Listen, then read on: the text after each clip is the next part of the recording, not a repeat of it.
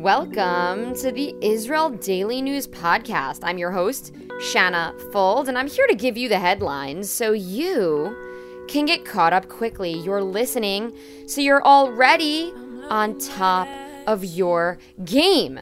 Survive and thrive, people. Knowledge is the best weapon. Today is Wednesday, June 9th. 2021 in the Gregorian calendar and the 29th of Sivan 5781 in the Hebrew calendar. Now, let's get to the news. Wednesday afternoon, that being today in Israel, several fires broke out in forested areas of Jerusalem, forcing a load of nearby residents to be evacuated. 10 firefighting aircraft, two helicopters, and 70 teams covered three locations. The Fire and Rescue Commission head speculates the fires were acts of arson, since there were no signs of lightning in the area that may have ignited the flames. Firefighters from all over the country and every firefighter in the Jerusalem area has been called in to assist in tackling the blaze. It caused many roads and highways to be shut down, including Route 1, which connects Jerusalem to Tel Aviv. Because there was heavy smoke in the area, the Environmental Protection Ministry recommends Jerusalem and the population nearby stay indoors and limit outdoor activity until the smog dissipates. Some of the fires have been contained. The rail system has resumed service after putting a stop on trains that were coming through the area, but officials say so much has already been lost. A national park and the Jewish National Fund area with a forest and trees planted by this historic Jewish organization says that the trees were planted more than 100 years ago and that most of it has been burned away. Hundreds of acres of forest have been burned to a crisp. Many of the pines in the woodland are 100 years old and have been a part of a development process even older than that. We have a handful of original photos that one of our Israel Daily News podcast listeners sent us from her home in Jerusalem. Ms. Anna Rubel, we hope you're safe and keeping your lungs clear from smoke inhalation. Thank you to Carol Pulver, who worked with her to get those photos over to us. She actually said when she thinks of news, she thinks of Shanna Fuld. So she had me in mind for these photos. Thank you for sending them our way. We have them up on our Instagram page at israeldaily.news. Yesterday, we covered a bit of a cryptic story about an intelligence officer in the Israeli Defense Forces who was jailed and then found dead with Ritalin and antidepressants in his pockets. Today, we have an update.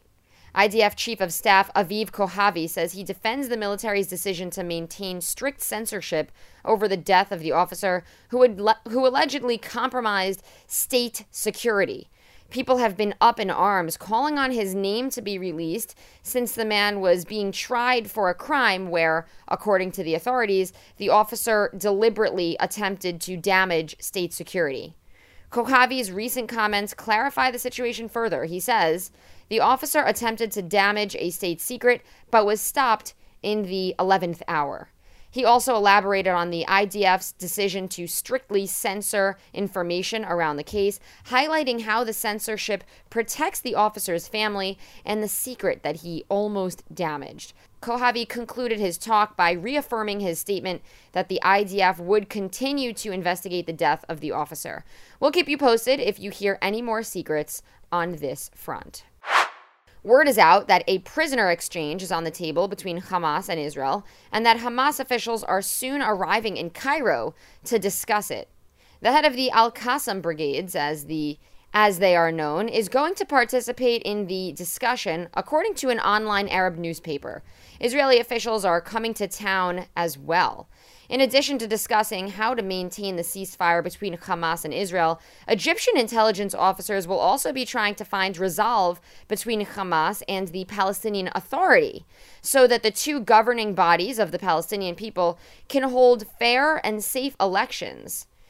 The Palestinian people were denied the opportunity to an election in May when Palestinian Authority President Mahmoud Abbas called it off and then blamed Israeli officials for it, saying that Israeli officials were preventing Palestinians from getting to polling sites, for which the Israeli government says they had nothing to do with the Palestinian elections and that the polling sites were well in reach of Palestinian Authority residents living in East Jerusalem and the West Bank.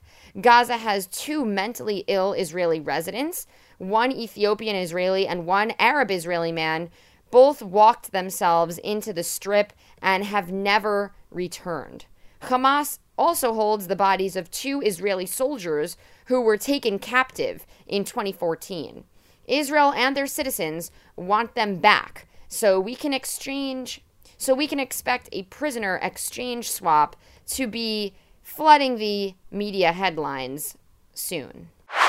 Yesterday, we hit our one year mark here at the Israel Daily News Podcast, and the 200th episode came out on Monday. So those two milestones came one day apart. In that episode, I detailed my true vision of what I expect the Israel Daily News to look like in the future, and all the people that I hope to employ with good salaries and a chance to use their creativity without restriction. I'm so tired of people shooting down good ideas. People seemed to love the vision that I put out, and they messaged me to let me know they're into it. I got great feedback and feedback and even some new paid subscribers this week.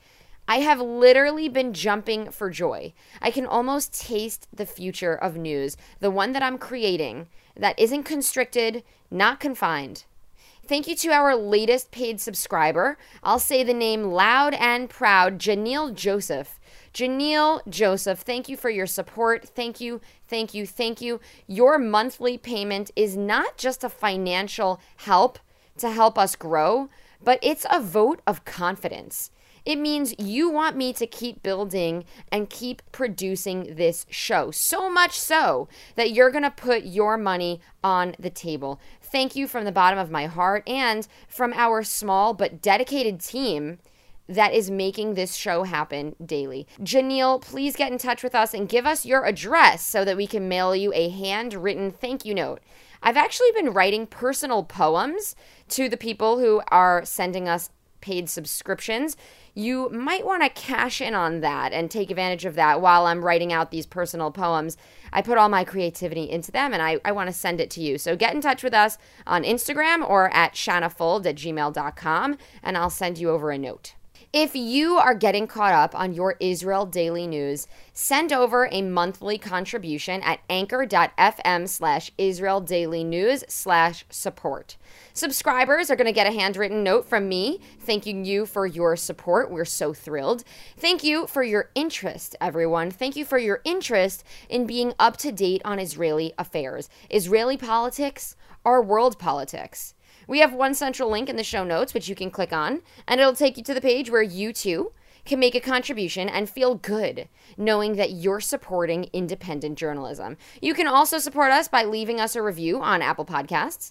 Two, you can share the show with a friend. And three, you can follow us on social media at israeldaily.news, as well as Shanafuld, that's S H A N N A F U L D. My name has two N's in it and I'm very sensitive about that. I do want to say that I've been having excellent conversations with people on Instagram. People have been getting in touch with me, I've been getting in touch with them, and we have been talking about the news. So I encourage you to follow me, not only follow, but make yourself known. Send us a message because a lot of people are following our Instagram page, and I don't know which ones are listening to the show and which ones are just consuming our news on Instagram. So make yourself known to me. I want to hear from you. I want to know where you're from. I want to know where you're listening from. That's exciting to me.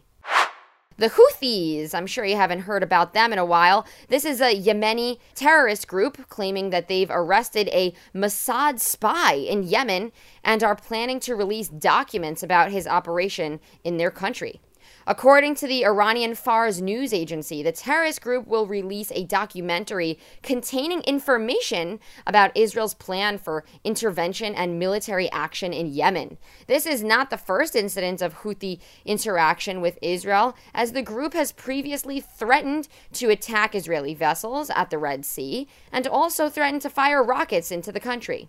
Israel's involvement in Yemen is extremely classified, but there have been reports that the United Arab Emirates and Israel are cooperating to build a base off the coast of Yemen to keep an eye out. The outcome of the current civil war in Yemen holds major implications for the future of the region, so experts say it's not completely surprising to see Israel try to get involved. So, again, this is not a confirmed report, but the Yemeni ter- terrorist group is claiming that they have a Mossad spy in their grips. We'll keep you up to date on that. The Jerusalem Post newspaper must be celebrating after an unpublished report, which was commissioned by the European Union in 2019, was leaked today. And the Jerusalem Post obtained a copy of it. What does it say? It says that the Palestinian Authority textbooks are encouraging their young readers to engage in violence against Israelis and are filled with anti Semitic messages of hate. The report was never published by the European Commission after it came in from the George Eckert Institute from, for International Textbook Research. This was in the beginning of 2021. Brussels funds the salaries of the teachers and the publications of textbooks, which the report says encourages violence. If it wasn't clear, you can guess it right. The European Commission headquarters are in Brussels. That's where the disconnect was. That's where the holdback was. They didn't want to go ahead and re- go out with this report. It's coming from the same place as where the salaries of these teachers are being paid for. The report is around 200 pages long, reviewed 156 textbooks, and 16 teacher guides. The copy inside of them is mostly text from 2017 through 2019, but 18 pieces of the text are actually from last year, so 2020. Parts of the report were published in a German newspaper some days ago. Respected political reporter Lahav Harkov, who, by the way, side note, actually set me up to work at the Jerusalem Post after I sent her a cold email three years ago, she tweeted this out. And by the way, her tweets have pictures and images on them, so you can go to Twitter and find them. Her name is Lahav Harkov. She reports the images of the textbook drawings. You can see copies of them there. The tweet says this a demonstration of Newton's second law includes Palestinians using slingshots to strike at Israeli soldiers. Again, there's a photo of this. Another tweet says, quote, one textbook promotes a conspiracy theory that Israel removed the original stones of ancient sites in Jerusalem and replaced them with ones bearing, quote, Zionist drawings and shapes. So some of this language is deemed contentious, anti Semitic, and inciting. Israeli environmental artist and activist Doron Gazit is the man behind the revolutionary Red Line Project, which aims to bring awareness to spaces devastated by human activity and climate change. We interviewed him on Instagram Live some weeks back when he won a Dead Sea photo competition, so you could see our IGTV there. The red line serves as both a metaphor for the veins of Mother Nature and as a signal to observers of the urgent need to fix and protect the environment. Installations have popped up in the sinkholes of the Dead Sea, the glaciers of Alaska, the Great Salt Lake in Utah, with future installations planned for the Amazon River, the floating garbage islands in the oceans, and many more. Although Gazit says that he suffers from future phobia syndrome and worries that the ecosystem may have no chance of ever returning to a healthy state, his work continues to inspire observers to fight for the environment. That's his goal. We have pictures up on our Instagram page of his most recent work. This guy just never stops. It's a red line project he created this past week. The photos highlight a lake drying out in the sand dunes close to his village of Pardes Chana, which is between Tel Aviv and Haifa, just south of Caesarea, if you're familiar with the area. Caesarea sounds a lot like Caesar, right? Well, Julius Caesar had his Roman groups settle the area thousands of years ago, and there's loads of ruins, an amphitheater, water aqueducts left over from Roman occupancy. Thousands of years later, you can still see it. Very cool if you want to go.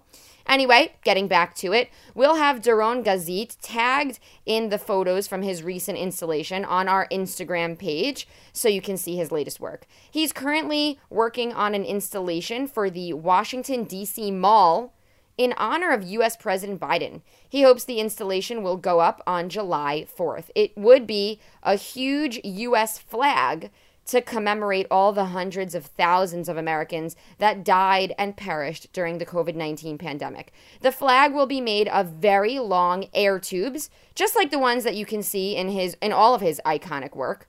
The red air tubes of the flag are a metaphor for blood veins.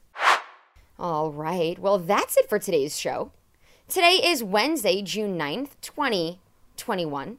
Tel Aviv has a low of 22 degrees Celsius and a high of 30 degrees. That's 72 degrees Fahrenheit for the low, going up to 86 degrees for the high.